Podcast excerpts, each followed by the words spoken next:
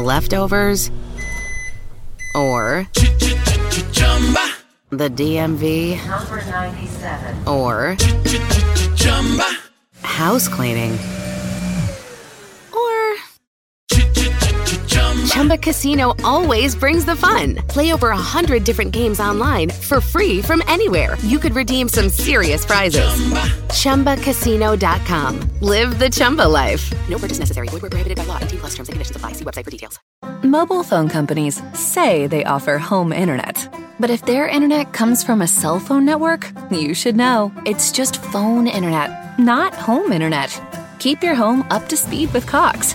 Cox internet is faster and has more reliable download speeds than 5G home internet. Cox is the real home internet you're looking for. Based on Cox analysis of Ookla speed test intelligence data Q3 2022 and Cox serviceable areas, visit cox.com slash internet for details. From the era that brought you names like Chamberlain, Russell, and West, To Chamberlain. He's got it. Jerry West made it from the other side of the midcourt stripe. to the glory days of Magic and Kareem, Magic Johnson is out there celebrating. Kareem Abdul-Jabbar is on the brink of an NBA all-time record. from a time where last-second shots were expected, Here comes Kobe from way outside. Got it!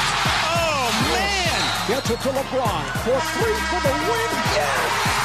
LeBron James. and rings were handed out like candy. Here's Jordan. Yes! It's all over. The Chicago Bulls have won. It's Duncan Dynasty with your host, Garrett Bouguet, and it starts right now.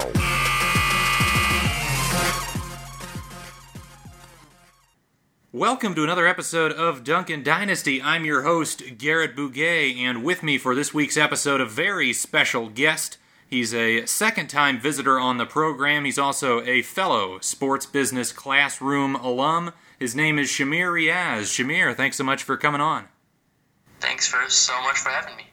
Now uh, you can follow Shameer at his uh, his Twitter handle. It's at by Shameer. That's B Y S H A M E E R.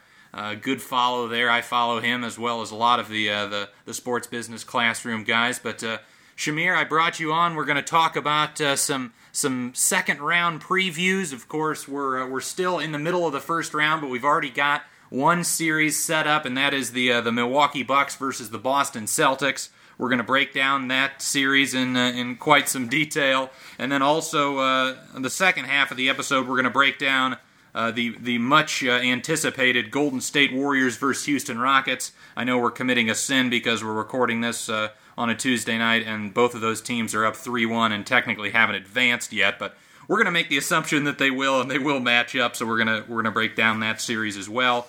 Give our thoughts on on the other likely series that we know of, which will be uh, the Toronto Raptors versus the uh, Philadelphia 76ers at the at the very end. But uh, first, we're going to talk about Milwaukee, Boston, and Shameer is going to be acting as the, the Boston Celtics and, of course, their head coach, Brad Stevens. I will be acting as the Milwaukee Bucks and coach Mike Budenholzer, the likely coach of the year, Mike uh, Budenholzer. Uh, so I guess the, the first question to ask uh, when we're, we're talking about uh, the second round, Shameer, is uh, as Brad Stevens and the Celtics, how did you feel your team performed in that round one sweep of the Pacers? Yeah, so I felt really good about our performance. Initially, I thought Marcus Smart's loss would have had at least some impact, even though the Pacers aren't exactly elite on the wing. I think this is a series where we'll start seeing its impact. I think the Pacers series was a lot, uh, actually a lot closer than I expected on a game by game basis. But I do feel like every game was a perfect summary of sort of how the Pacers season went.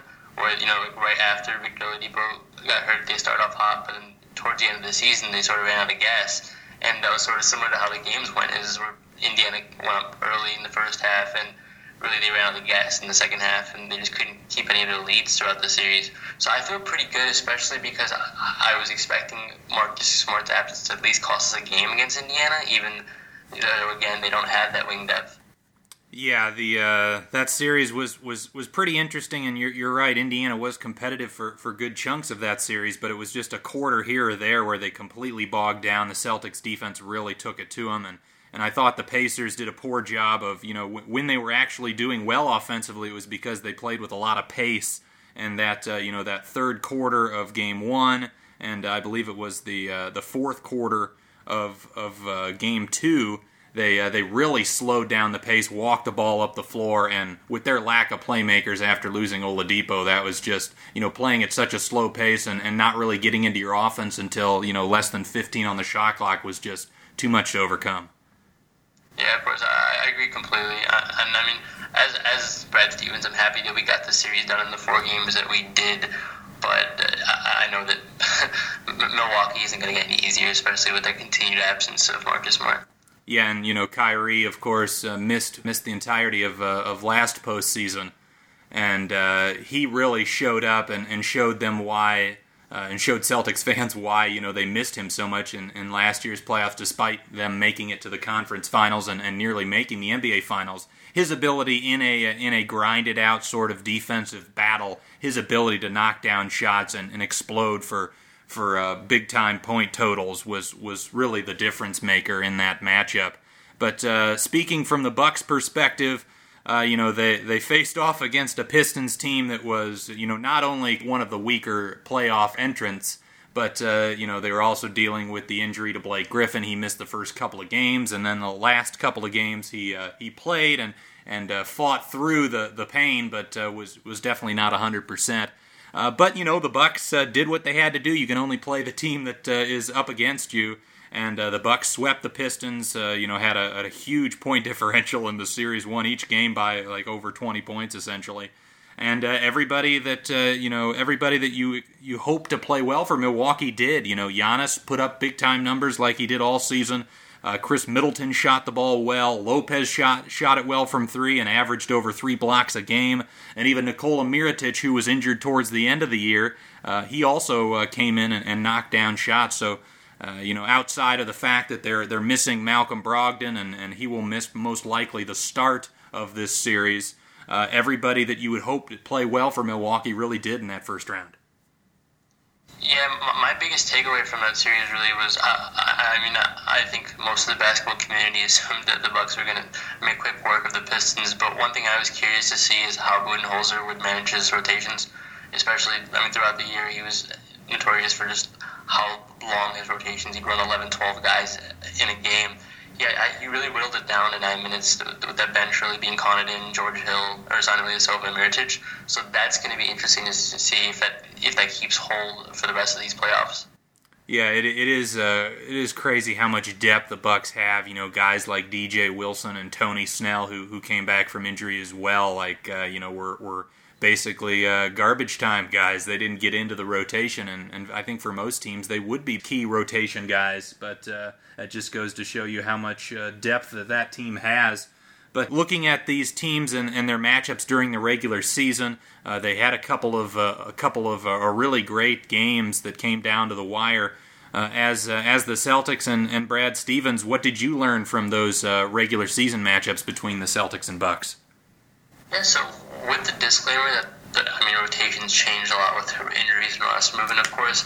I think the biggest thing we looked for in the regular season is how, how different Giannis was in the regular season compared to our series last year in the first round. I think we especially saw just the big leap he made this year in production because one of our strengths as Boston is Al Horford and how, how big of a threat he poses to any offense, but just how switchable he is and through pick and roll. But I think that Giannis' development sort of supersedes it, unfortunately. And I, I, think this year we've seen Giannis' improvement in the regular season, and I think this is the actual series where a lot of the national media is going to start paying attention in terms of the big ticket series, where we'll, we'll start to see a Giannis gain that top two, three player status. And as far as Boston goes, that is our biggest fear. Is I think Al Horford did at least a serviceable job switching on to him last year in the playoffs. I'm interested to see how that takes hold in the in the actual playoff this year in our second round series. Yeah, the uh, the the Giannis matchup is going to be going to be super interesting because, as you said last year, they they did a reasonably good job of bottling him up with the likes of Horford and Baynes, and then also off the bench, Semi Ojeleye did a, a, a reasonable job. He's got the size and and lateral quickness to at least prevent Giannis from just completely bulldozing, uh, you know, him to the basket.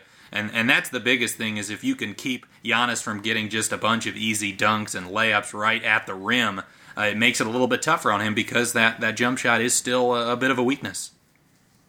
Yeah, of course, and that, that's one of the big things for me. Is another actually note just to add during the uh, season of the game that I saw is I think a lot of where Milwaukee went is where how well Brogdon and Middleton played, and obviously Brogdon's status for the series is still somewhat up in the air. That's going to be a, a big factor for me to look into. Is if Brogdon, I think reports today said that they're, they're looking for him to come back in, towards the middle of the series to see how much of an impact that makes. Because if Brogdon's there and Smart isn't, which he expectedly isn't going to be, that's going to be an interesting sort of tilt in, in Milwaukee's flavor, in favor that I, I sort of foresee. Yeah, and you know Middleton absolutely was on fire in that series uh, last year in the first round between these two teams, and uh, you know especially during the I think the first four games that Marcus Smart was was uh, coming back from an injury. Middleton just absolutely lit up everyone that was uh, was trying to to guard him on the defensive end, and so it, so it'll be interesting to see if Middleton can keep up that level of play against Boston. If that's just somehow a really good matchup, despite the fact that the Celtics have a, bunch of good defenders, or if that was a little bit of a fluke and he was just uh, especially hot. And you know he hasn't actually shot the ball as well this year as he did last year, so that'll be certainly an interesting thing to see. And and yes, as you mentioned, Brogdon gives them that extra playmaker. I think out there on the floor. Uh, you know, obviously uh, Lopez is mostly just a standstill shooter, and, and a lot of their guys off the bench, you know, Mirotic, Ilyasova, uh, Connaughton, as you mentioned, uh, those guys are more just catch and shoot guys. They're play finishers as opposed to play creators. And Brogdon, you know, that uh, that playmaking ability is pretty valuable, especially you know when when a guy like Giannis or a Middleton starts the play, creates some rotations, and uh, Brogdon can attack the defense with them coming out and, and trying to contest. Yeah, I completely agree with everything you said. A lot of what Milwaukee does best, and I think a lot of the genius and you bring Budenholzer this year is just they've had this spread offense where they've had they had the playmakers in Brogdon, Giannis, and Bledsoe, and to finish it off, they have just a myriad of shooters. Yeah. So uh, speaking of uh, from from Milwaukee's perspective and, and Coach Bud, the the thing I learned from the regular season matchup is you know the the Boston Celtics one of their team's strengths is that they're very comfortable shooting a lot of threes. They don't actually get to the basket or the free throw line very much and the the Bucks defense around Coach Bud has been focused on stopping the inside, the paint points, and those easy shots from the free throw line. But the Celtics are, are more than comfortable just firing away from downtown. Pretty much the vast majority of players in their rotation, if not all of them, because Baynes is stretched out and is shooting threes now, will uh, will fire away. And uh, there was that game on November 1st between these two teams pretty early in the season where Boston made 24 threes, I think took nearly 50 attempts. Uh, so that is going to be something to look out for. Milwaukee all season has conceded a lot of three point shots, and the Celtics are very comfortable firing away. Yeah, that, that game really actually stood out to me as well because of how outstanding Kyrie played in that game, and they really had pretty well-rounded performances from Hayward and Horford, which, especially from Horford, from a Hayward's perspective is he actually in reality caught on later in the year, but that was sort of an insight into okay if Hayward sort of gets going and adds production in terms of scoring, how will this team look? And I, I think that was a pretty big deal for them in that game. Now, uh, what what opponent strengths uh, of the Milwaukee Bucks scare you the most as uh, as uh, Brad Stevens? Yeah, so I, I, think the number one thing that can scare any team with uh, Milwaukee is just Giannis's gravity. So Milwaukee's three point shooting scares me because they're they're all, they're not only fifth in percentage, but they're also fifth in attempts. So while they don't have any like elite shooter, you don't look at their roster and say, okay, they have a bunch of elite shooters. They have a lot of they have a lot of guys who can who can shoot at, at least the league average at a high volume. And so that worries me because if you look at a guy like Brook Lopez, he's just in general been unbelievable this year. And while I think we're well suited for that matchup with Al Horford switching out to him and uh, you know really running him out the three point line, their entire team is a threat from outside just because of how much Giannis attracts that help defender. And so I think that's why, although you don't have that elite shooter, you have a ton of guys, which is better than expected percentages just because of that gravity that Giannis brings. So with guys like Mirotic, Ersan, and Lopez, there's just always a threat for a big man from deep, and I'm wondering how that'll play out. Yeah, you mentioned earlier how the idea of Giannis taking that leap and how that uh, changes the series compared to last year. But yes, the, the, the fact that Milwaukee spreads the floor so much better this year than they did last year. You know, I remember like with with with Jason Kidd and then uh, Joe Prunty, the uh, interim coach there, they would often have Khris Middleton, who is a who has been a proven really good three point shooter, high 30s, even 40 percent some seasons. Uh, you know, he wouldn't even spot up behind the three point line a lot of times in last year's uh, for last year's Milwaukee Bucks. So the fact that the floor is so much more well spread, and, and as you mentioned, they've they've added shooting in Lopez and Mirotic and Ilyasova uh, everybody out there spaces it, it makes it that much tougher on the defense to, to really contain Giannis. It, it really is a, a, a pick your poison situation. Absolutely, and I think a lot of that just has to be again credit to Mike Budenholzer because I think the one common sentiment from last year's series was okay, this coaching staff can't get the Bucks over the hump; they need something else, and Budenholzer's proven to be that. Yeah, and uh, you know, not only improving the the offense, taking more threes, but again, the defense becoming the you know the, the best team defensively in the NBA in terms of defensive efficiency. Really, really impressive stuff. Now, uh, the the biggest imp- opponent strength that, that concerns me as the Bucks. Again, I, I, mentioned a little bit earlier the Celtics' collective shooting. Again, everybody, including the bigs, all are comfortable taking threes, and and Al Horford has had some series in the past where he absolutely lit teams up from three, and with with Brook Lopez and, and the Bucks defense dropping back a lot, you know that pick and pop it seemed to be open pretty much at all times whenever the Celtics wanted it.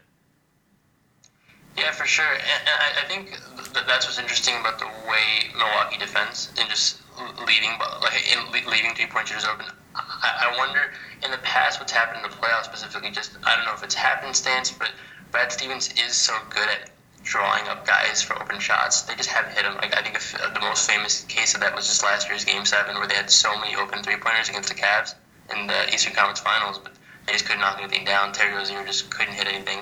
So I wonder how that's going to play as we get into some of the better teams that Boston that Boston will play. Yeah, and he, he does a lot of uh, he has a lot of play calls where it's it's attacking the paint, but that's almost as a decoy. You know, he he draws up uh, play designs where the ball gets into the paint, but only as a purpose to open up a guy for a three-point shot. And the Bucks seem to be very susceptible to, to those sorts of plays because again, their their priority is is preventing those easy shots around the rim. But uh, the other thing that, that concerns me as uh, as Coach Bud is, you know, again the the interior size and strength of the Celtics I mentioned the likes of, of Horford and Baynes and Ojeleye. Those are three guys that are about as strong as you can get in the NBA. And Giannis has had t- troubles in the past, and especially again in, in last year's first round series, of being able to bully those guys. And uh, again, Giannis, you know, for the season shot 58% from the field. A ton of that is just because he can get wherever he wants to go on the floor, and the Celtics maybe have the best personnel to prevent him from getting to those really easy uh, scoring opportunity locations. Yeah, and, and that's really where, the, where the development comes for me because I, I know Giannis is by far the favorite for the MVP, but in reality, it's a lot of teams don't have the personnel that Boston has. So in a playoff series, how is he going to adjust that, right? Because in the playoffs is where you have that constant adjustment, constant focus on one individual player, and so that's why earlier I mentioned the development of what he's learned from last year, and even what he learned throughout the series is so crucial to me because if Milwaukee wants to make a deep run, they're going to have to get past the Boston team. Yeah, and again, the, like I mentioned, you you you got to pick your poison against this Bucks team with their shooting, with Giannis's ability, and, and I think the Celtics will will oftentimes allow Giannis to go one on one and see if he can beat the likes of Ojeleye and Horford and, and Baynes. Uh, and you know, I think it's worth a shot if you're if you're the Celtics to, to see if he can uh, if he's going to be effective going one on one because you don't want to just free up open shooters if you don't have to. Yeah, I absolutely agree. Now, in terms of the matchups, uh, as as Brad Stevens and the Celtics, what uh, what particular matchup concerns you uh, when you're facing the uh, the Milwaukee Bucks? Yeah, so I, I think especially earlier in the series, what's going to happen for our our biggest concern is just the Bucks guards and wings, namely Khris Middleton and Eric Bledsoe, and how they'll likely get theirs in terms of scoring load. Kyrie's going to have to carry a, a huge load on offense, and he isn't a world class defender by any means, anyways. So when the Marcus Smart news came out, this was the first team I thought of where Boston really struggled to keep up their defensive intensity. In contrast to, as I mentioned previously, Indiana, where that wing depth just isn't the same. Boston's just much more talented. One of the things that alleviates the concern for us is that Brogdon's status is still up in the air for the series, and so he may not be able to hurt us as much, especially earlier on. So if we can take a game earlier on that is going to be big for us, just because without Marcus Smart, we do have a bunch of solid wing defenders, but just we don't have that Marcus Smart level player, and it's hard to replace that individual athlete. So I wonder just how much that is going to affect us throughout the entire series. Yeah, the uh, you know the I mentioned the the depth of the Milwaukee Bucks, and, and you know they've got depth on the wing with the likes of Connaughton and, and Tony Snell, and Sterling Brown is filled in, and he did a decent job in, in round one of that series against Detroit. Uh, but you know you, you look at the Celtics, and, and they probably have the best wing depth in the entire league. You know even without Smart out there, you know you've got the likes of uh, of, of Marcus Morris off the bench, Gordon Hayward off the bench uh, and uh, and again Semi Ojeleye, who could play a factor in this series. So uh, that that is even though you know it, I think the the Brogdon I, I, expect him to return at some point. I think especially in the early going of the series, the Celtics will have the edge in terms of uh, the wing depth. Yeah, I have to agree. And that is one of the strengths that we have, just how many wings we have, especially offensively. That's not a huge concern to me. I think Boston is going to be able to get theirs, even though Boston, Milwaukee is the best defensive team just in terms of efficiency in the league. I think that because of our wing depth, just because of the different scoring and the improvement that Hayward's made throughout late in the season, offensively, I'm not very concerned. Just defensively, where I'm just a little concerned just because of that all defensive level Marcus Smart brings to the team. Yeah, and uh, again, I mentioned Khris Middleton. You know that I think he would be the guy that Smart would be would be matched up with. So yeah, his play, especially uh, early on in the series, will be uh, I think a good indicator of of what team has uh, has got the advantage. But uh, as far as uh, as Coach Bud and, and, the Bucks, I think the, the the matchup that concerns me is you know obviously Al Horford, his ability, as you said, to to defend on the perimeter and and try to prevent uh, Brook Lopez from getting off, uh, you know, uncontested three point shots. But then, especially on the offensive end, his pick and pop ability.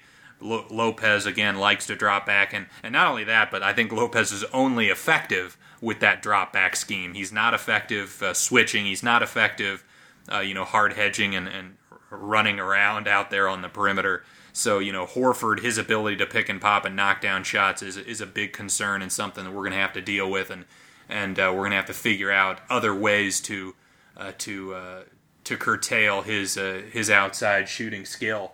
Uh, but then also, you know, Kyrie Irving, he's a guy that you know is is such a good isolation player, and and you saw in that Indiana series when when it is a, a defensive sort of grinded out battle, Kyrie Irving can make the difference.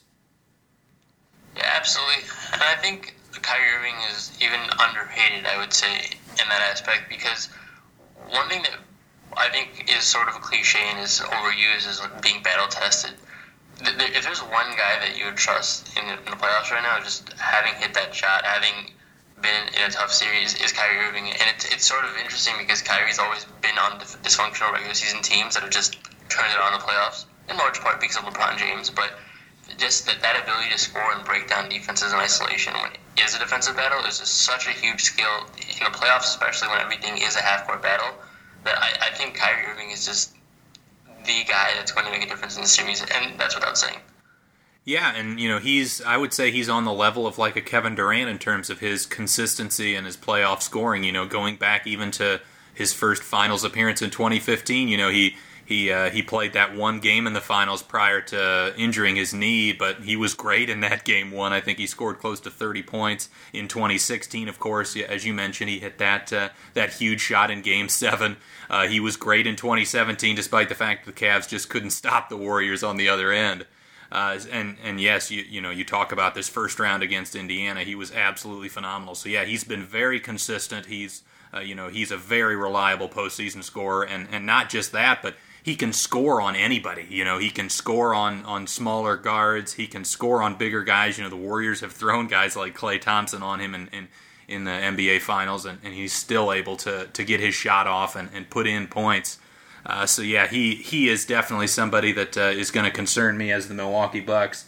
But uh, moving on, let's uh, let's hear how you're going to handle the uh, the the pick and roll coverage in this series. Yeah, so with Horford being the biggest defensive asset we have, I, I want to try a hybrid, especially with Giannis. So one thing I'm going to do is just try switching everything initially, just to see where Giannis is at in, compared, in comparison to last year. And another just option that we have is might even try a hard trap when Giannis is the ball handler initially, just to see where the Buck shooters are at. Because I mean, we probably won't stick to that too long because of how quickly guys like Ersan and Mirotic can get going. But because so much of the Bucks offense is predicated around popping their big men out of three post pick, I'm fine with having a small defender get out to them if that means I can have a chance to see how Al Horford fares on Giannis in a potential switch at, at the very least in the beginning of the series. Yeah, that's uh, it's an interesting strategy, especially because you know Lopez is actually a really good post player, but they don't really put him in the post that often. Yeah. You know that that is uh, that could be a, a, you know a good counter for Milwaukee if teams switch like that, but uh, they they just haven't really gone to that, and I'm not sure if they would. Uh, but but yeah, that's that's a really good point. You know, you, you might as well, especially early on in a, in a series, a, a series where the two teams know each other and and uh, there might be some some tension and uh, some nerves going into that opening game just to see how guys are shooting the basketball. Uh, might be a, a, decent strategy, especially a guy like Eric Bledsoe who struggled so mightily in that series last year. Uh, but uh, as far as uh, as the Bucks and, and Coach Bud, my my pick and roll strategy, you know, with Lopez out there on the floor, as I said, you've got to do the drop back scheme. I think that's the only thing he's effective at, and that's how they've become the best defense in the NBA. So that's what I'm going to do. The the the thing with uh, in terms of Horford popping, how we're going to try and deal with that is we're going to try to uh, leave one of these, you know, one of the weaker shooters out there on the floor and and try to contest that Horford shot and if that means uh, we give up a, an Aron Baynes shot, if the Celtics start Aron Baynes, uh, we'll, we'll do so. Or you know, a, a, guy like Marcus Morris who can run hot and cold, uh, we'll we'll give up some some shots. But yeah, just letting Horford f- fire away from three wide open is, is probably a losing strategy. For sure, and, and that's one of the most interesting things that I see is just what Milwaukee is going to do to defend the pick and roll because are, they going to go smaller? Because so many of their big men can shoot, but are just weak defenders and slow-footed, like an Ersan Ilyasova, like a Nikola Mirotic, like, like a Brook Lopez. So um, I'm interested to see how they're going to defend that, especially on switches. Yeah, and what what are your thoughts in terms of what the Celtics are going to go to with the starting lineup? Of course, last round they, they started Baynes against Indiana. Do you think they're going to go back to that, or that you might you think they might go small? I think they actually might go a little bit smaller. I think especially because of Hayward's scoring ability, they're, they're going to test it out right the high, hot hand a little bit. Marcus Morris is another guy I can see them sticking to. I, I, I would I don't know about you. I would be surprised if they started Horford and Baynes against Giannis. I just don't think that that front court combination is just fast enough laterally or quick enough laterally to keep up with Giannis. I, I would expect them to go a little bit smaller.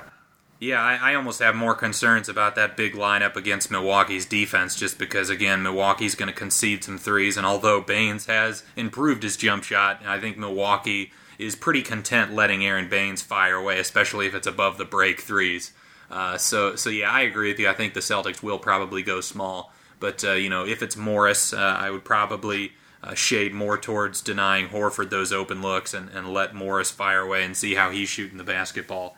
But but yeah, that'll be interesting. The the other thing, you know, if if if the Celtics are really tearing up that drop back coverage and and the, the Bucks are, are just uh, surrendering points possession after possession, I think they need to they need to do more switching, and, and that might even involve uh, playing Brook Lopez less minutes and bringing on the likes of uh, of Mirotic to play more, Ilyasova to play more, and also some Giannis at the at the five minutes uh, to to get some switching out there and to prevent just those wide open looks. Yeah, I agree with you, especially if uh, if Boston takes a game from Milwaukee earlier on. I wouldn't be surprised to see Giannis at the five a lot more, especially if that pick and roll cover is something they're struggling with.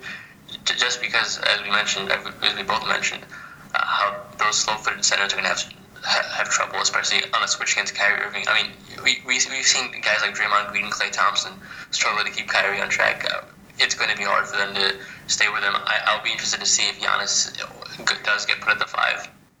Yeah, that's the you know Budenholzer. Uh, he doesn't have a great track record in the playoffs. Of course, he he coached those Atlanta teams, that 60 win Atlanta team, and another team that I think won 48 games, and uh, both years got absolutely destroyed by by the Cavaliers. And and to be honest, I didn't see them making many adjustments to to get back into those series. Uh, so, so it'll be interesting to see. You know, Bud obviously is a great regular season coach. He he maximized this Bucks team and, and got them to 60 wins, which is super impressive. Uh, but uh, he's going to have to he's going to have a test here going up against a, a, a proven postseason coach in Brad Stevens and uh, a really good Celtics team and and there probably will. I, I, do expect both teams to get at least a couple of wins in this series, and I expect there are going to have to be some adjustments made, and, and it may come down to which coach makes the better adjustments. Yeah, for, for sure. And that's you actually took the, the, words right out of my mouth in terms of uh, Budenholzer's playoff success. Uh, just having watched a lot of uh, the Eastern Conference playoff games last year, uh, the last couple of years, Budenholzer's Hawks team has never scared me as an opponent. Right, like his composure has always been an issue, and he's a great schematic coach, and I think that's why he's able to out scheme a lot of the, the, the lowly teams in regular season. But I'm interested to see how that works out in a playoff setting. Now, uh, one of the things I've liked to do, and any of you listening, if you've heard any of my previous matchup previews, I like to talk about some of the adjustments the teams might make if they get down 0-2 in the series, uh, and uh, you know some of the out-of-the-box thoughts that uh, they they might come up with. So, uh, Shameer, as uh, as Brad Stevens, if the Celtics lose both games in Milwaukee to start the series, what are some of the adjustments you make as you head back to Boston? Yeah, so I think it's really how much variation we have in terms of looks that we're showing Giannis. If we get to a point in the series where he keeps saying the same thing, then we've done an awful job. So let, us say we're it's a tied series or we barely win one of the first two home games. I, I, I wouldn't panic necessarily, just specifically in the case of, of Boston, because I think playing in Boston is just different. Even with the coaching flaws of that uh, of that staff last year, I still thought Milwaukee would win that first round series. It's just so hard to win Boston that I wouldn't overreact. Yeah, I mean, uh, Boston had uh, a terrific home record in, in last year's playoffs, and I think they won all of their uh, home games up until uh, what was it, Game Seven of the Eastern Conference Finals. It was uh, an, an, impressive run at, on their home floor. But but yeah, it it wouldn't shock me if Boston goes down 0-2, but uh, it'll be it'll be interesting to see what they might do. I mean, there's there's guys like you know, as you mentioned, Hayward that ha- has been playing better as the season has gone along. You know, he could get more minutes, um, and and they've again got so much depth. Both of these teams have so much depth that uh, you can kind of just look at the rotation and say, you know, oh, if uh, if Morris is struggling or if Rozier is struggling, uh, you know, we can we can maybe play those guys a little bit less and, and, and boost the minutes of some of the guys that are performing well. Yeah, absolutely. And the point I brought up in terms of showing things uh, differently, Giannis, let's say Boston's pretty conservative within the first two games, which I don't expect. I mean, Brad Stevens is a smart coach, but let's just say that's something that happens. I think one of the bigger adjustments you can make after game two is just showing them different looks, showing them different coverages, showing them different switches, traps, and see just how that plays with them. Because again, that you you want to as a coach see how has Giannis changed, what is Giannis seeing differently, how is he reading the defense differently, and so that's definitely something I, would make as an adjustment down low too. Yeah, that's a really interesting point. Yeah, I can't imagine he's seen too many traps this season, just given that he doesn't have much of a jumper.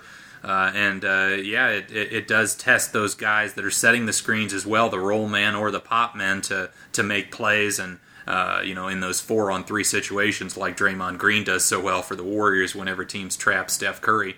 But yeah, it'd be interesting to test Brook Lopez and see how he handles those sorts of uh, situations but yeah, that, that's an interesting thought. Now, uh, as as the Bucks, you know, if, if Milwaukee goes down 0-2 and loses both games at home, it certainly would be panic time. Um, but uh, the uh, the couple of things that, that I would uh, would consider, you know, I, I, mentioned this earlier. You know, if it's if it's a lot of just Boston is getting any sort of three point shot they want, you got to consider sitting Lopez and, and playing more Mirotic and uh, and Ilyasova or and and more Giannis at the five. I think another thing again because of the depth. You know, if uh, if the likes of Connaughton is struggling, or if uh, you know um, even one of the one of the starters, you know, if Bledsoe struggles mightily uh, at the start of this series, and you get Brogdon back, maybe you put you uh, you take away a lot of Bledsoe's minutes and give them to Brogdon.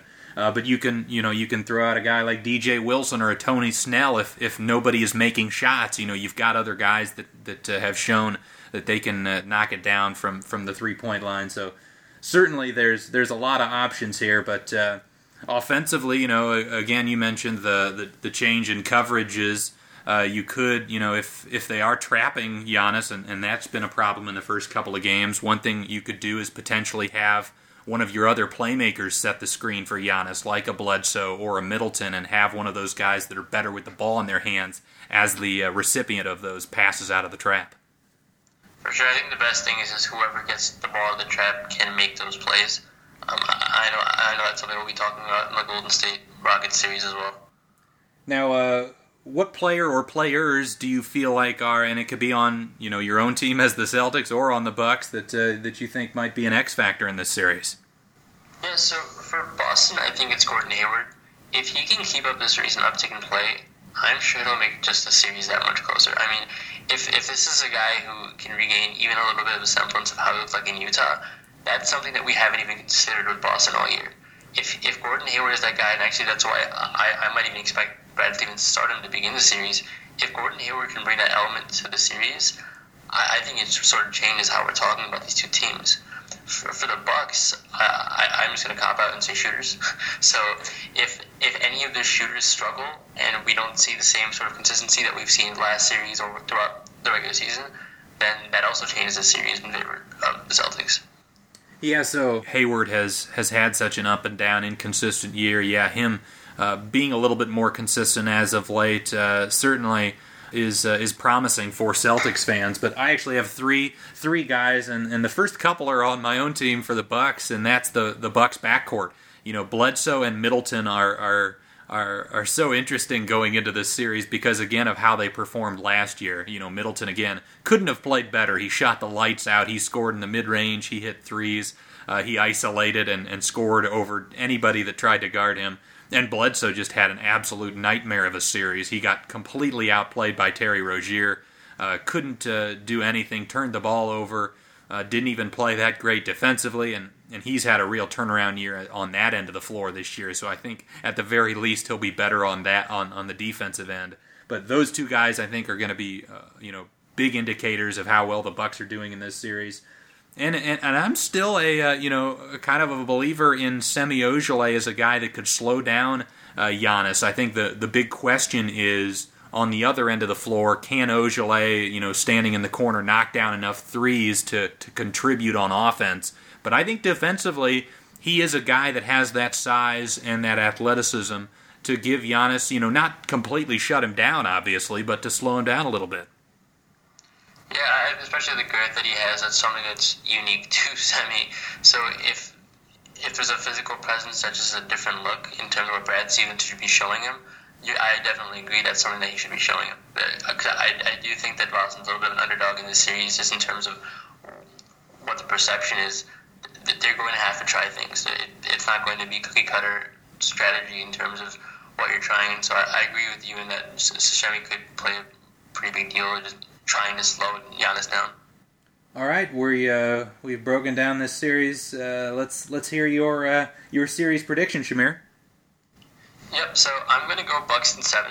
This is something that I feel just makes sense based off the large sample size of the Bucks being the better team throughout this entire regular season.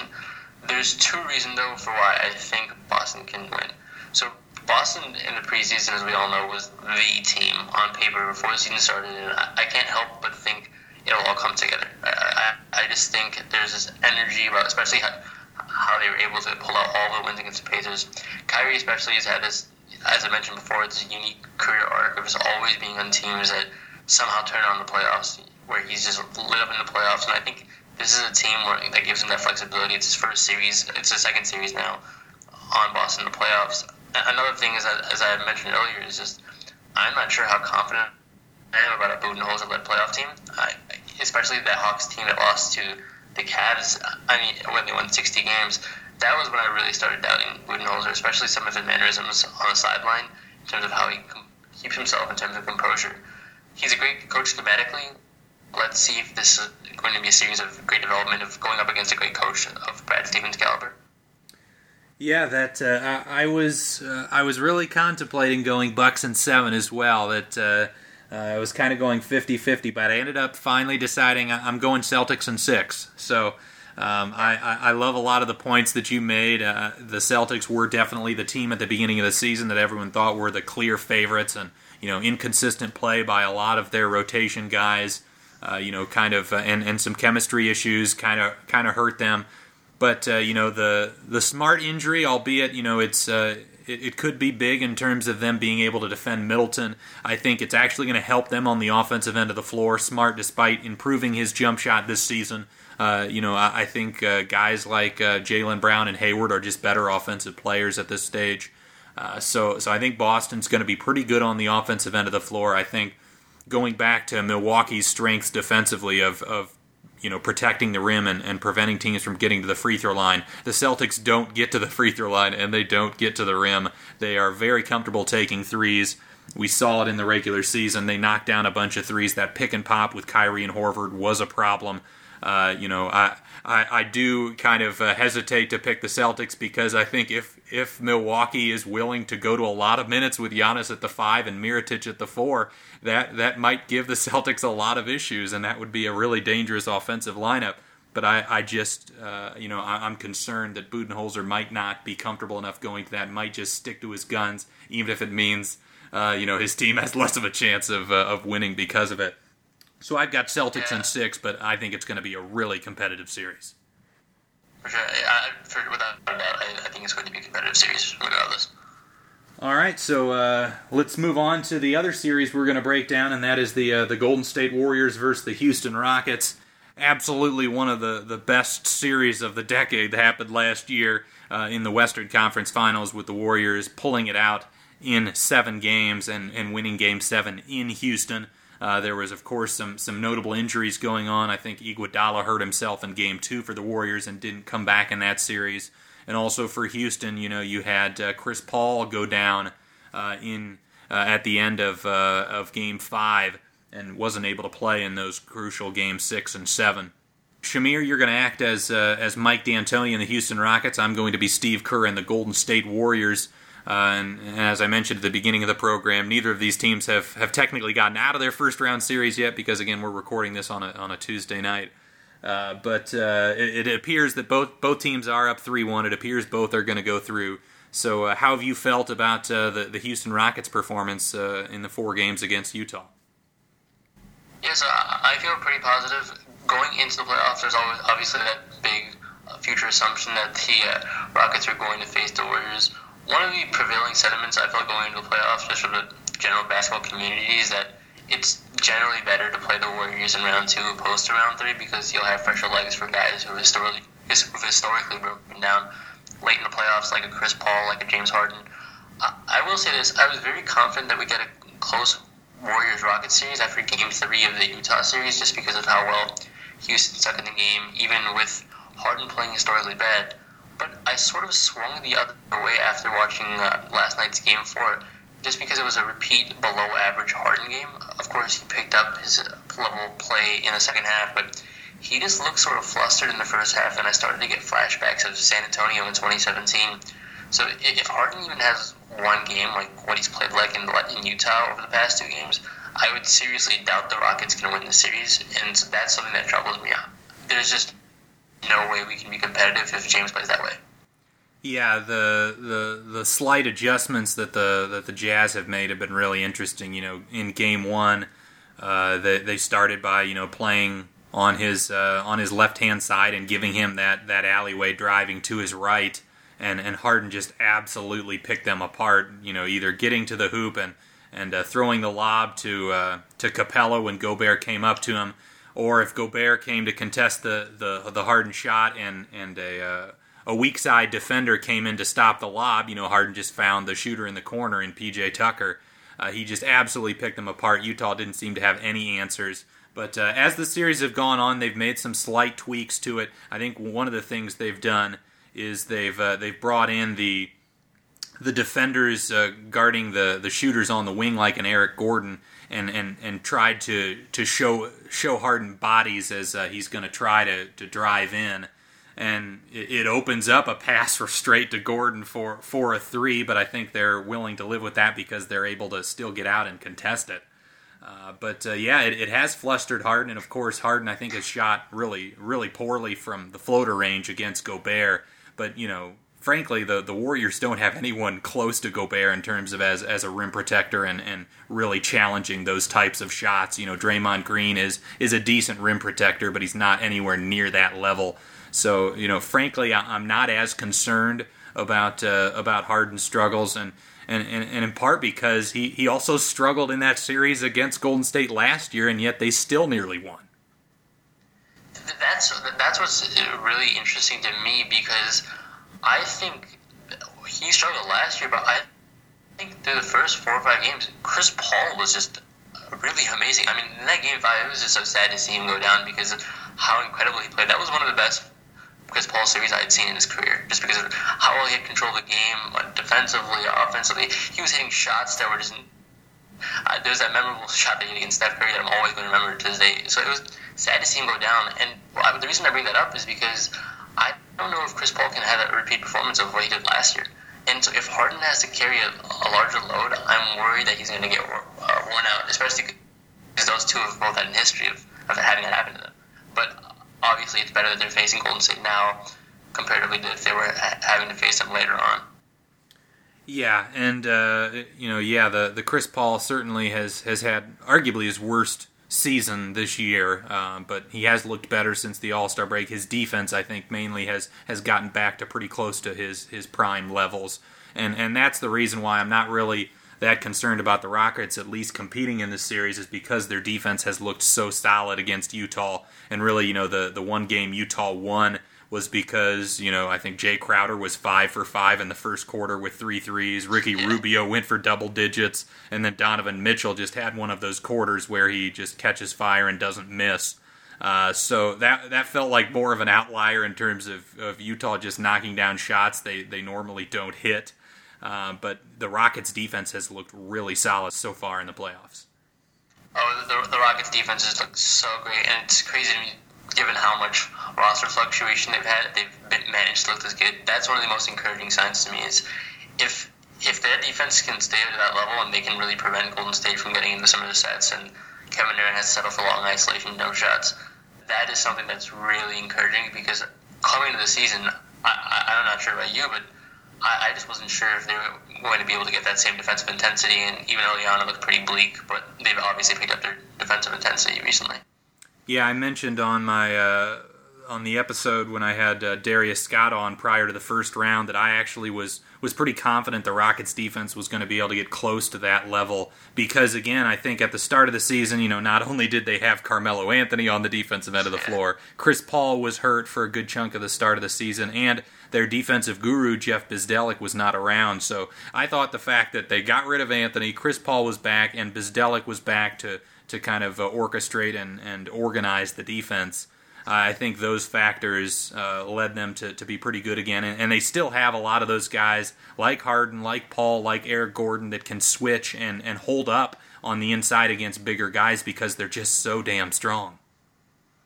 Yeah, and, and uh, it's encouraging because I think we all want to see is someone challenge Golden State in some capacity. And just, uh, I don't know about you, but I think that this Houston team is the best shot that we'll see of getting a close series from Golden State, at least out west, before the finals start. So I'm interested. I'm interested to see how this new new constructed roster really fares against Golden State. I wanted to go on a bit of a, a tangent here just to talk about Donovan Mitchell briefly. Um, you know, he he obviously had that incredible fourth quarter uh, where uh, he he carried Utah and, and, knocked down a bunch of threes. Had a had an amazing alley oop dunk. Had a spin move into the paint and, and finished a mid ranger. Uh, he he has these moments, you know, even during the regular season where he he goes for three quarters. He's got about six points, and then he scores twenty in the fourth and, and carries Utah to a win. But uh, I question, uh, uh, you know, uh, Donovan Mitchell's getting a ton of praise. Kyle Korver, you know, had the comment saying like, he, "I've never seen a, a, young a young player that's this poised and and uh, you know this much of a leader." And a lot of people have talked about how how great Mitchell is, but frankly, you know, he's played poorly in three of the four games, and I would almost say he's played poorly in 15 of the 16 quarters of the series. Uh, you know, he's he's so inconsistent and he's so streaky you know, to win a playoff series, you've got to win four times, and that requires your best players playing well, you know, for the vast majority of the games they play in. And Mitchell has just been way too inconsistent for me. Yeah, I actually have to agree. Yesterday, there was a point in the game where, where especially in the fourth quarter when Mitchell just got unbelievably hot.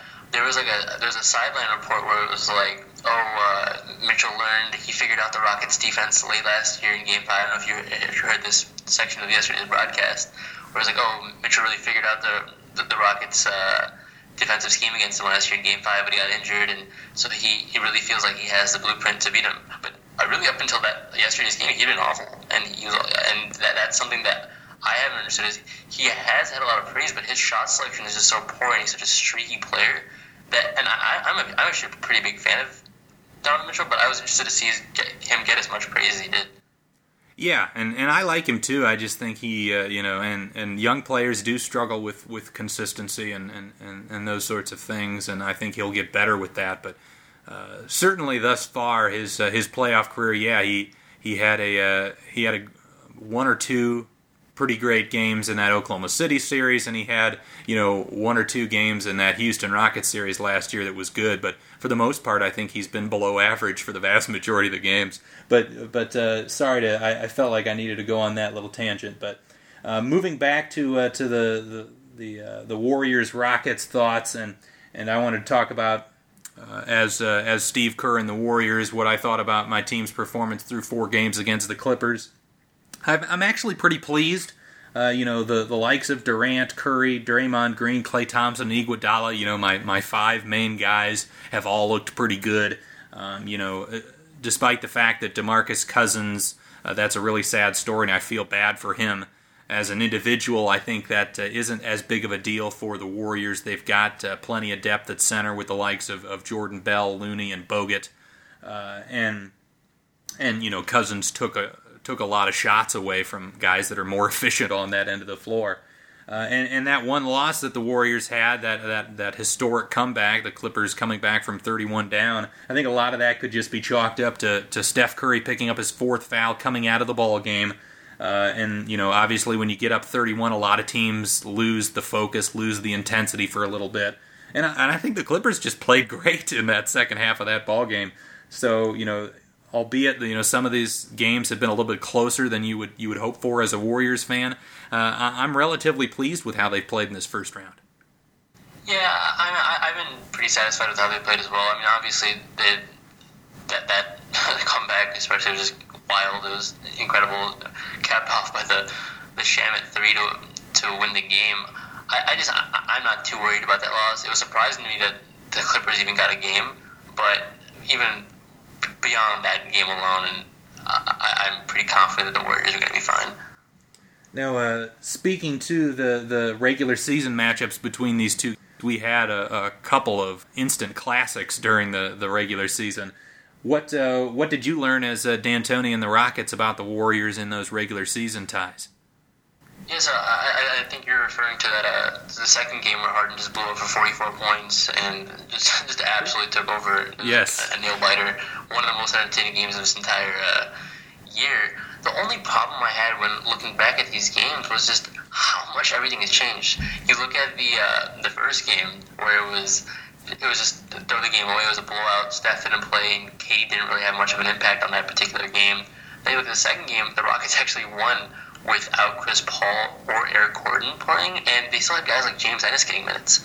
So that, that was interesting to me. Then the game three, there was no Harden. Game four, there was no KD.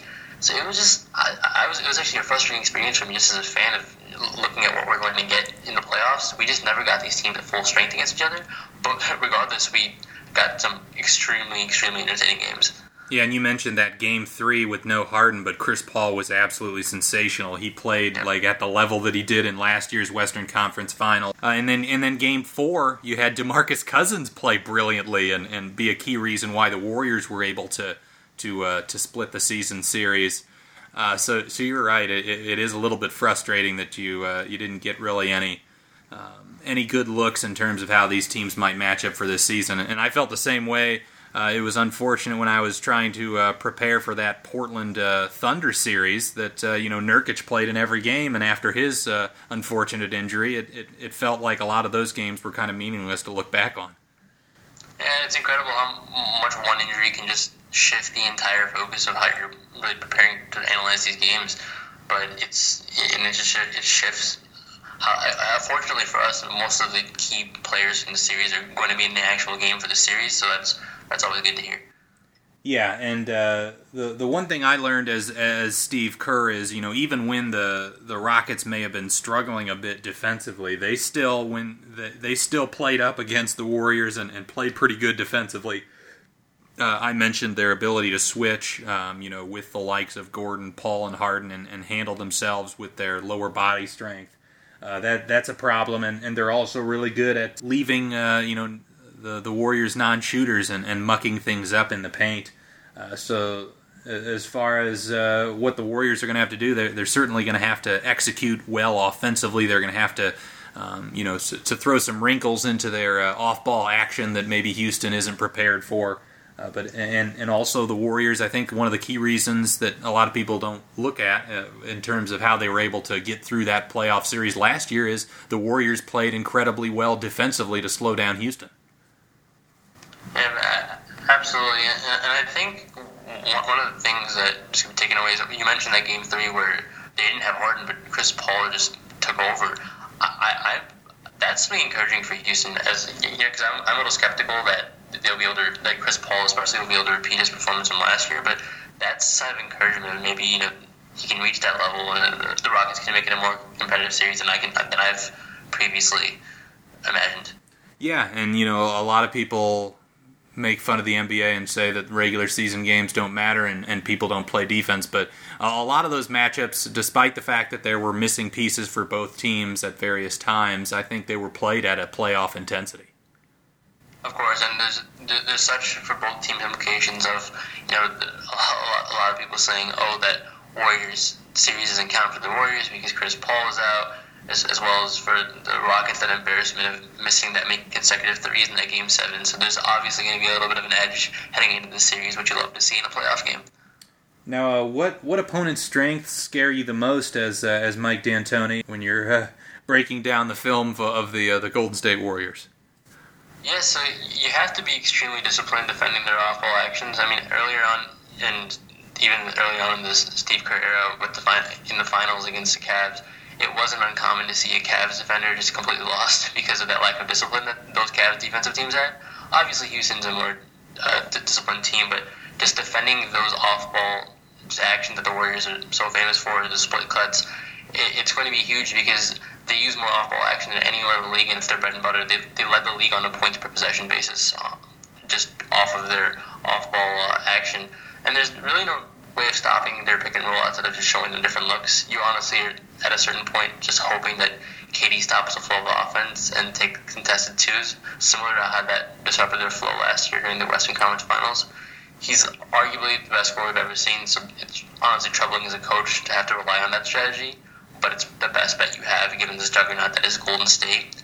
And so it'll be interesting to see how the guys respond. Yeah, it's uh, it's interesting. You know, one of the one of the biggest concerns I have as uh, as Steve Kerr defending the Rockets is again their you know their their best two players in, in Harden and Paul are are not only great scorers but they're also such amazing passers that that any sort of mistake you might make defensively, they're going to make you pay for it, whether that's getting a guy open for three or, or getting an open layup for somebody. So uh, it, it is it is a series that not only is going to be physically exhausting for both teams, but extremely mentally exhausting as well. Absolutely, I agree. Just just looking at our guys, Harden, CP3 are just such great passers. We that is one of the things we rely on so heavily, and I think that's something that Utah learned the hard way, given that peculiar strategy that they had to start off the first two games. That Harden can be a part of defense. He's he's reaching, if not has already reached that LeBron level of being able to pick up an, a part of defense, not only with his scoring but with his passing ability. Now, what matchups particularly concern you when it comes to uh, dealing with Golden State? Yeah, so I, I, I've I've been skeptical, as you can tell, about Chris Paul's uh, ability to defend, and you're right, he has been able to at times pick up that play. But the matchup that concerns me is Chris Paul versus Stephen Curry. I, am not sure if they're going to be matched up directly, but that's something that I personally don't want to see because, I mean, for me, it's been remarkable how effective Chris Paul has been post all these leg injuries that he's had. But I just don't think he'll be quite as effective as last year's Western Conference Finals. I think he's he would have to do too much on both ends, and he did last year. But it, was, in my opinion, some of the most incredible basketball that we've seen him play. I just don't see him having that exact level of impact. And there's an even bigger concern for me if Harden looks as poorly as he did last year. Something that we've already touched upon is will Chris Paul have to carry that much of a bigger load? Well, yeah, I think Harden's three point shooting, especially his step back three, you know, he's shown in the regular season and, and why teams like Utah and and uh, and Milwaukee have gone to the strategy of of literally playing on the side of Harden and giving him that lane. It's because they they don't want to give up those step back threes. But uh, you know, Harden in in previous postseason, especially last year against the Warriors, did not knock down those shots. I think he shot 24 percent from three. So certainly, you know, he's. Uh, Uh, I, I, I agree with you that Houston might not be quite at the same level defensively. I think they can get close, but they, they certainly, especially given that they're the road team in this series, they're going to have to win one or maybe two road games. They're going to have to get better offensive production, and, and that's not only going to be James Harden shooting better, but also the role players. Of course, you know, Ariza is the big absence from last year's Rockets team, but, but I think he shot 20% from three in that series. So if Houston can get a guy like an Austin Rivers or a Danuel House, uh, you know, to, to knock down some some threes and and uh, you know make the Warriors question whether they should should clog the paint as much, I think that's going to be pretty important. Yeah, I agree with you, especially the points you made with Ariza and even Luka Moute. He he was hurt. He wasn't playing the caliber that he could have. That's why I, I thought it was. Although I, I didn't like the, the the decision to not retain Ariza and offer him that contract, I sort of understood it in terms of just, or not understood it. I can sort of see how against Golden State they might not feel that much of a difference because he just wasn't that big of an impact offensively. He just couldn't hit anything last year. Yeah, I mean certainly he was he was pretty good defensively on, on Durant, but they're they're probably hoping that a guy like Danuel House can uh, with his size can can uh, can do that a little bit, and and I think uh, you, we saw in the regular season matchups that they put Tucker a little bit more on Durant than they did last year. So Tucker uh, is is a pretty pretty stout defender in his own right. But as, as far as us, me being Steve Kerr and, and, the Warriors, a couple of the matchups that concern me, obviously Harden, I, I mentioned that step back three. Uh, you know, if he starts to heat up on those shots, like those shots are pretty much unguardable unless you do something crazy like stand on his side. So, uh, you know, I, the Warriors have traditionally played him straight up. You know, they haven't shielded him to go one direction or another. They've played him pretty much straight up. And, uh, you know, if he starts knocking down those step back threes, you, you may have to reevaluate that. Yeah, so one of the things is uh, that even in the past when James Harden in the uh, first round series he had a few years ago, I, I believe it was against uh, when they still had Dwight Howard, they, have always sort of had James Harden's number that way. So I, I wonder if this is a series he can finally break through, especially with the scoring success he had throughout that regular season. Yeah, he's, uh, you know, we're, we're going to talk about X factors here in a little bit, but he's certainly a guy that I think, uh, despite the fact that he's one of the best players in the series, he is an X factor because of how uh, varied his performances have been in the postseason. Uh, but uh, the the other the other matchup that concerns me, uh, as as Steve Kerr is, you know, the Warriors have traditionally sat both Steph and uh, KD at the same time at the start of the second and fourth quarters, and you know, with the way Houston staggers their stars in, in CP3 and Harden uh, there will be lineups where you know the Warriors will have uh, you know lineups without their two best players, and the, and the Rockets will have uh, CP3 out there with bench units, and and those matchups are going to be pretty important and, and something I'm a little bit concerned about.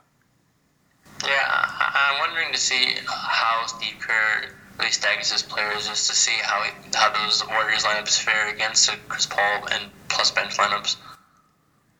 So, uh, how would you handle the, uh, the, the pick and roll coverage in this series as uh, as the Houston Rockets? Yeah, so I, I, think the biggest thing for any coach is that you're very scared in the, in the roll against the Warriors. I, I, would try trapping them and make sure that the rotations are solid on the back line of the defense. I'd really try to make guys like Looney or when, when they play Bogut, if he sees any time in the series, try to beat us. If Draymond Green is popping out, I'm obviously letting him take that all day. The Steph and KD combo is just unstoppable. I, I try switching that as best as possible, but with the Warriors, they're actually scariest when the ball handler is cooking in pick and rolls. I would try to make the roll man beat me by trapping the ball handler. Uh, per NBA.com, actually, the, the, Warriors are last in the league with uh, 0.93 points per game, and only Philly utilized the roll man less in terms of frequency. And they similarly didn't really even utilize the ball handler as much on pick and rolls throughout the regular season, but that's where they had their most success. And with the ball handler in terms of productivity, that's where they were more productive. They were the most productive team in the NBA in terms of points per possession, just off the ball handler in pick and roll situations. So that's why I try to trap a guy like Steph, like a guy like Draymond, and or a guy like Kevin Durant. I'm sorry. Try to make guys like Looney or Draymond make a play. Draymond's obviously a fantastic playmaker, but try to make, try to have him make a shot. Right? He's struggled. His three point shot has just fallen off precipitously over the past few years. Try to make Draymond Green make a shot. Yeah, and, and, and even more than that, like if, if Draymond catches it at the free throw line with a four on three, uh, you know, make him drive and, and just contest him at the rim. You know, I, I think the the Cavs in in in 2015 really did a good job of that when they had Timofey Mozgov at center, uh, just uh, making Draymond finish through contact at the rim. And, and Draymond has had a, a, really poor season this year, not only shooting the three ball, but but also he he's missed a lot of uh, of easy shots at the rim. Yeah, and that's something that's interesting to me is, is, as well as just Draymond getting of age, how much that has an impact. He's never been an overly explosive player, so I never even assumed that this would be that big of a, a deal for him. But his three point shot has just gone off a cliff, and I think that's something that the Rockets are. Hey, if Draymond Green's making three pointers, he deserves to win because I, I don't think that's something that the Warriors can rely on. Yeah, and uh, I liked your point you made about uh, the the Steph KD pick and roll because it, it is unstoppable, and and Kerr has you know not relied on the pick and roll very much at all in his tenure with Golden State. He likes the off ball movement, and uh, that that is a good way to make sure that the offense doesn't get bogged down. But I certainly would think with Houston's ability to switch and, and take away a lot of those off ball actions, they're going to have to at some point rely on on some of those pick and rolls, and and I think that can be an effective counter to to what Houston throws at them. But uh, the, uh, the the pick and roll uh, um, strategy for me as uh, as the Warriors against the Rockets. Obviously, there's going to be a lot of switching. Uh, you know, even with the centers, I think there's going to be less Bogut in this series. I would lean more towards the likes of Jordan Bell and Kevon Looney, uh, and and switching everything, making things difficult, and, and taking away uh, you know the the Rockets, especially with Paul and Harden and their ability to pass the basketball, are so good at, at, at handling a conventional defense. Again, we saw that with Harden in the first couple of games of that Jazz series. So as the Warriors, with our you know personnel, we're we're really good as a switching team. We've got a lot of like-sized, athletic players. So we're going to do a lot of switching. Uh, you know, and, and I think one of the things that uh, one of the t- situations where we might not switch is you know with a guy like Austin Rivers, I think you could potentially go under the screen on him and uh, make him prove he can beat you from beyond the, the three point line off the dribble. Yeah, I, I, agree with that assessment as well. I think you want to look at even a guy like Austin Rivers can get flustered at times with uh, defensive pressure.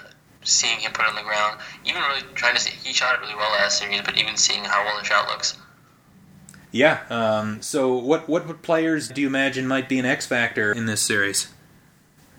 Yeah, so for, for us, really, for Houston, I think they'll need a guy like Danuel House to get crazy hot, and I think that could swing the series if he gets on a roll from three, especially if he's doing a good job being a presence on Kevin Durant.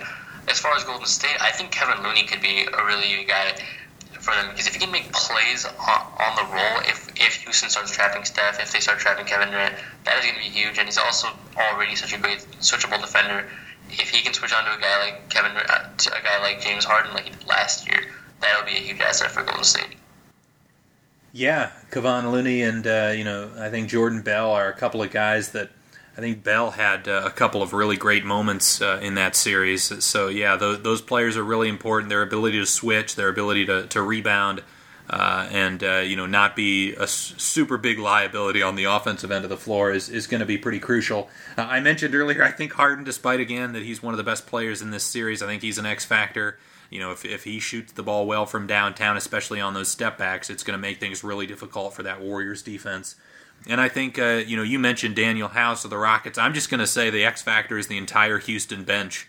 You know, with uh, with the absence of Trevor Ariza, you know they've they've moved Eric Gordon into the starting lineup, uh, which you know helps the starting unit, but also hurts that that bench unit. They've got guys that that uh, have been pretty inconsistent, but have had their moments. You know, in Gerald Green, who who played reasonably well last year uh, in this matchup. Uh, Danuel House, as you said, Kenneth Faried, Iman Shumpert uh, they're going to need at least one, if not a couple of those guys to, to really play well and hold their own. Yeah, I completely agree. Especially some of the newer guys that they've gotten through mid-season acquisitions. I'm looking forward to see how the, how they end up performing. All right, so now uh, if uh, if you as the Rockets lose the first two in Oracle, what uh, what are some of the adjustments you might make heading back to Houston? So this obviously depends, and for the purposes of assuming that this is hopefully a closer series, at least in terms of how close the games are, I'm going to assume that the Rockets' offense won't be the problem, that they'll have more difficulty on the defensive end. They've obviously improved drastically in the season and even during the Utah series on that defensive side of the ball. I think as the series goes on, they'll have to spend more energy being aggressive, trapping the PNRs. So if they are conservative, I can see them switching that up. I'll be interested to see how guys like Green and Shump are performing early on. I think Faried is a good bet to get minutes regardless, just because he can spell Capela. I'll be interested to see how guys like Green are fitting early on in the series. If either Shump or Hal struggle mightily to shoot the ball, that could be a shortened rotation similar to what we saw last year towards the end of the series, even though that was largely due to necessity because of Chris Paul being injured. Yeah, those are all uh, those are all really interesting points as far as uh, as far as Golden State and some of my adjustments. You know, if if the Warriors get down 0-2 and lose their first two home games, uh, I think the uh, the city of Oakland would uh, would all have a heart attack. But uh, the, uh, the the couple of things that I would I would do. Uh, obviously, I mentioned potentially removing Mo- Bogut and, and even taking more minutes away from him if he's playing at all and, and not really contributing. Again, I think his inability to switch would be a problem against the Rockets more Jordan Bell, more Kevon Looney, and, and more potentially Draymond Green at the five and those death lineups. Uh, you know, go out with your with your best lineups on the floor, your best five guys out there. Uh, and then you know if if uh, if the Warriors need a little bit more shooting, you could you can try to get uh, Quinn Cook in there for a few more minutes. I think they should probably be best to play him in the non James Harden minutes uh, because he, Quinn Cook can be a defensive liability at times. Uh, but but then the other thing is you know make uh, make some of their uh, weaker shooters like uh, you know an Austin Rivers, like a uh, you know a Danuel House, even though he shot the ball reasonably well, but he's not necessarily playoff proven. Make those guys beat you from downtown. Uh, and and you know with uh, with Kenneth Faried, I think he can be a little bit of a, a, defensive minus at times as well. So when he's out on the floor, really go and attack him. Yeah, I agree with what you said, especially in regards to um, the different players on Houston's bench beating Warriors. And Danuel House, in particular, uh, he shot the ball pretty poorly in the last series, and it, was on a pretty high volume too. I wanted to see if he has that much of a green light if D'Antoni goes that short in rotation. Yeah, so uh, let's let's hear your uh, let's hear your series prediction for this one. Of course, we had an, an epic series last year. Do you imagine this one's going to be close as well? I, I think it'll be close. I don't believe it'll be as close as it was last year. So, for example, I'm going to go with the Warriors in six. Heading into the playoffs, I actually thought it, I was actually even more pessimistic about the Rockets' odds. I thought it would be Warriors in five, and I'm still a little worried that we'll get the, that short link series because generally these series where the home team wins go for five or seven games. I do respect Houston's defensive improvement enough to the point where I'll give them two games instead of one. But I just cannot emphasize uh, how badly they need Harden to just be better than he has in the past in Golden State. That's just my biggest worry that there's enough of a sample size now where I think we can just say Harden just doesn't fare well enough against Golden State. Yeah, so uh, I agree with a lot of those points. I, I, am worried about Harden's performance as well. Although again, I, I, I question. Although he was he was much better defensively in that series than I think a lot of people give him credit for, uh, and and that may that might be a, a, part of the reason why he struggled offensively is because he was putting so much effort in on the defensive end uh, that uh, he didn't quite have the legs for those jumpers. But you know, you can't do much worse than shooting 24% from downtown for the series like he did last year. So I expect Harden to be a little bit better. Uh, I still expect him to have some strugg- struggles because the Warriors do have a bunch of of uh, athletic guys with length that can uh, that can cause him difficulty but I think he will be a little bit better. I think the Rockets' defense is still going to be able to to uh, to slow down the Warriors' uh, high-powered attack. I've got Golden State winning this in seven. I think it's going to be a really competitive series, but uh, I do think that home court advantage is going to pay off for the Warriors in Game Seven, and I think they're just going to be able to, you know, as as there were moments last year, uh, you know, certain quarters where guys like Steph Curry and Kevin Durant and, and Klay Thompson get freed up and uh, go on some runs to, to put up just enough points. But I think it's going to be another grinded out, really tough battle between two teams that uh, are growing into uh, in developing quite a nice rivalry here. Yeah, hopefully it continues on for years to come because it's so exciting, and hopefully with some more continuity for Houston, it'll even be better next year.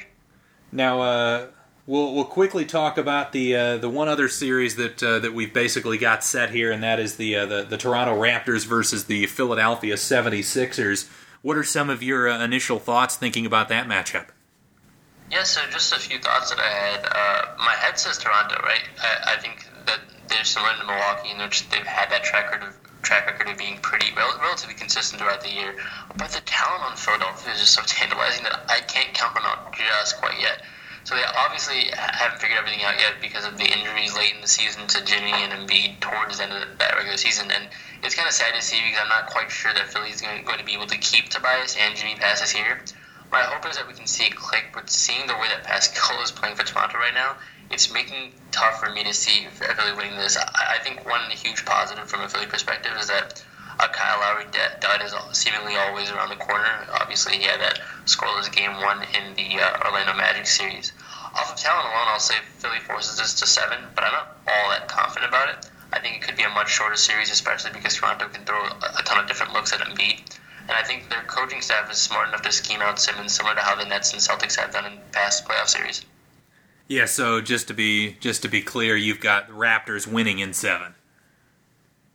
Yeah, sorry if I uh, misphrased that. Okay, so uh, yeah, I, I have Raptors in five. I, I don't think it's going to be quite as uh, as competitive, despite the fact that I agree with you that, that Philly does have perhaps does have the talent advantage. Although I think that's close. Um, I, I, think uh, you you mentioned a lot of the points that I was going to bring up. The the Ben Simmons. I think uh, Toronto, with their athleticism, with their I think they're a well coached team now with Nick Nurse. I think Brooklyn has uh, has done a poor job in this series after Game One of uh, of not getting back in transition and showing Ben Simmons multiple bodies. I think you've you've got to get a couple of guys in the paint, and if you can take away those easy transition opportunities for him, I think he's a very limited half court player when it comes to the to the playoffs. So uh, yeah, it's I think Toronto's going to be able to take away Ben Simmons pretty uh, pretty effectively, and and Toronto doesn't have any weak links defensively uh, that uh, that Philly can really attack. I think one of the real interesting things about the Philly starting five is that all five guys are scorers, but uh, Toronto doesn't have anybody that uh, you would look at and say, okay, if uh, if this guy attacks this guy on the block or if this guy runs this guy off of screens, it's going to be a big advantage. Uh, I think Toronto has the defense to, to really slow Philadelphia down, and, and that also includes the likes of Marc Gasol, who completely shut down Nick Vucevic in the Orlando series. I think he's going to be able to do a, a, reasonably good job of slowing down Philly's best source of offense, which is uh, Embiid on the block. Yeah, that's one of the biggest uh, sources of interest to me is because Al Horford and Aron Baynes had such great success against Embiid last year. I'm wondering to see if uh, Ibaka, Gasol, and even Pascal to an extent are going to have you know any type of success against Embiid. Embiid's been pretty successful, but he's obviously had just a huge issue with turnovers. So it'll be interesting to see if that continues. Well, yeah, and, and the other thing that I think is in is in Toronto's favor on the offensive end is, you know, obviously Jimmy Butler is a really good uh, wing defender, and he can maybe slow down either Leonard or uh, or Siakam. But the fact that Toronto has both of those guys they can go to uh, I don't particularly love Tobias Harris as a defensive player, so they can kind of attack whoever uh, Harris is guarding in a lot of situations, and I think they're going to have success with that. And frankly, I I think Toronto has a significantly better bench, and, and I think that also is going to come into play. And and, and as much as uh, I like Brett Brown for the fact that he stuck it out with all of those horrible Philadelphia 76ers teams in the in the process with with the early years of Sam Hinkie, I think they're at a coaching disadvantage as well. I think Nick Nurse is, uh, has shown all season long that he's a pretty good uh, tactical decision maker. Yeah, that's a good point. One question I had for you is Would your opinion on this series change if Dwane Casey was still the coach? Yes, I uh, I, I, I would definitely make it uh, a lot more competitive. I would probably go Raptors in seven if that was the case. I think Dwane Casey was just a uh, is just a really awful postseason coach. He's a guy that you know gets a lot out of his teams, but when it came to making adjustments on the fly, he just uh, you know he was a, a, total failure at that. Yeah, I, I watched the uh, Cavs Raptors series for the last few years just very closely, and it was just uh, such a huge disadvantage just because of uh, his unwillingness to make adjustments. Yep, and and that was the thing too. Is you know you you think about adjustments in terms of game to game, but you've got to make adjustments quarter to quarter and half to half. And you know he would he would do an okay job, I would say, of of making adjustments game to game. Uh, but but oftentimes it was the in-game adjustments. You know, uh, the other coach would throw some new st- tactical strategy at them, and it wouldn't be until the, the, the next night where they'd look at the film until they could actually come up with a counter. Yeah, absolutely, and I think those in-quarter adjustments are so huge in the playoffs. It's just something that was his weakness. All right, well, uh, that's that's all we had uh, for for those couple of series. Uh, was there any other thoughts you had, whether it's about uh, the the first round that we've seen, or or or any other stray thoughts about these upcoming series before we go? Yeah, I mean, I, I just really enjoyed the first round. Uh, going into the first round, I was a little skeptical on how, how competitive it'd be, especially the East. And I guess the East really hasn't been that competitive. But overall, I've been really, uh, I'm really excited about the first round. I'm excited about the second round series as well. I think those would be really competitive. Yeah, I uh, the the Spurs Denver series has been has been really fascinating to me, and we're recording this when that game is just getting started. So right now it's two to two, but I think the winner of Game Five is, is most likely going to advance. But but that has been a, a really interesting series, and and as you mentioned, the the conference semifinals these might be the best conference semifinals in the history of the NBA, given the, the Warriors Rockets uh, and and both of the series in the East uh, are are all just uh, you know between juggernaut like teams. Yeah, uh, I mean, I completely agree. This, this, is the second round that I was looking forward to from the preseason, just because there were sort of these four teams in each conference that were really sticking out. All right, Shameer, thank you, uh, thank you so much for taking the time and coming on. This was a lot of fun. Yeah, thank you so much for having me. Thanks so much for listening to Duncan Dynasty. Uh, if you'd like to support the show, you can uh, you can subscribe to the program on iTunes. If you can leave a, uh, a rating and review, that would be greatly appreciated as well. Uh, the show is also now on Spotify. Uh, if you can uh, give the show a follow, again a rating on there, that that really helps a lot. If if you've got any questions or comments or or ideas for for future episodes, you can contact me uh, on Twitter at Garrett Bouguet, and also uh, my email is g-bouguet at onu.edu. So uh, feel free to uh, to uh, give me any of your ideas. I, I, love to hear from uh, from the people listening to the program, and enjoy the next week of the NBA calendar. And have a great rest of your day. Leftovers, or the DMV. Number 97. Or house cleaning. Or Chumba Casino always brings the fun. Play over a hundred different games online for free from anywhere. You could redeem some serious prizes. ChumbaCasino.com. Live the Chumba life. No purchase necessary. Void where prohibited by law. 18 plus terms and conditions apply. See website for details. Mobile phone companies say they offer home internet. But if their internet comes from a cell phone network, you should know. It's just phone internet, not home internet. Keep your home up to speed with Cox. Cox Internet is faster and has more reliable download speeds than 5G home internet. Cox is the real home internet you're looking for. Based on Cox analysis of Ookla speed test intelligence data Q3 2022 and Cox serviceable areas, visit cox.com/internet for details.